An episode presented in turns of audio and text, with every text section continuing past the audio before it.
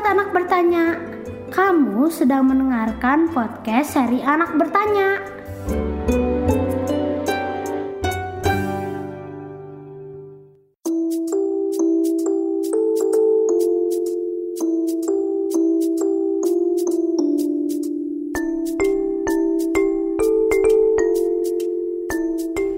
Hai teman-teman, ketemu lagi dengan saya Pitra. Kemarin kita mendapat pertanyaan tentang hujan. Mengapa hujan turun? Nah, jawabannya dari Ibu Erma Yuli Hastin, salah seorang peneliti sains atmosfer. Apa sih kata Bu Erma? Begini, sebelum menjawab pertanyaannya, mengapa hujan turun? Kita harus memahami tentang perputaran air yang berulang secara tetap dan teratur. Perputaran air ini dikenal dengan istilah siklus air. Siklus air adalah perpindahan air dari satu tempat ke tempat lain dan perubahan wujud air dari satu fase ke fase lainnya yang terjadi di alam. Siklus air menjaga agar air yang ada di bumi selalu tetap jumlahnya. Maka, bumi akan menjadi tempat yang nyaman dan aman untuk ditempati oleh kita. Dalam siklus air, seluruh air yang berada di permukaan tanah akan mengalir menuju tempat terendah, yaitu laut. Di laut, air dipanaskan oleh matahari, sehingga terjadi penguapan. Penguapan ini memaksa air yang berbentuk cair berubah bentuk menjadi uap yang ada di udara sekitar kita. Uap ini terus bergerak ke atas dan berkumpul dengan yang lain. Semakin lama semakin banyak. Kumpulan uap inilah yang kita sebut dengan awan. Nah, hujan terjadi saat awan berubah menjadi titik-titik air.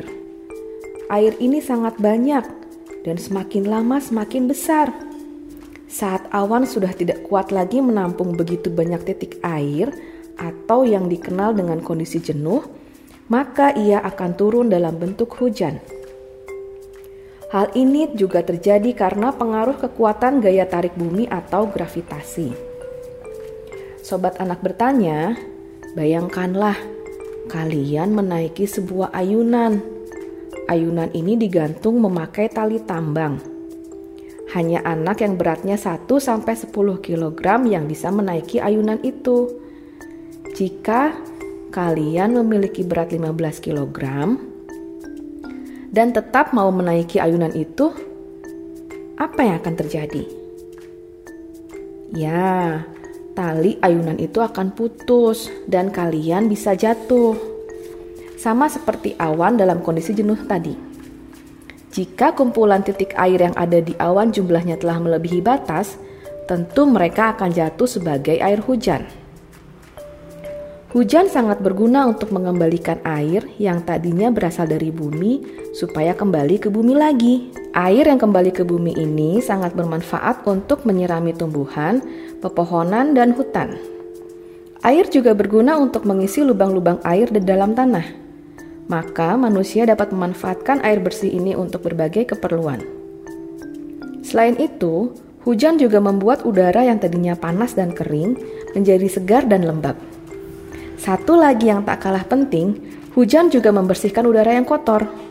Hujan dapat dengan cepat menghilangkan debu, asap, dan zat-zat yang menyebabkan polusi sehingga udara kembali bersih.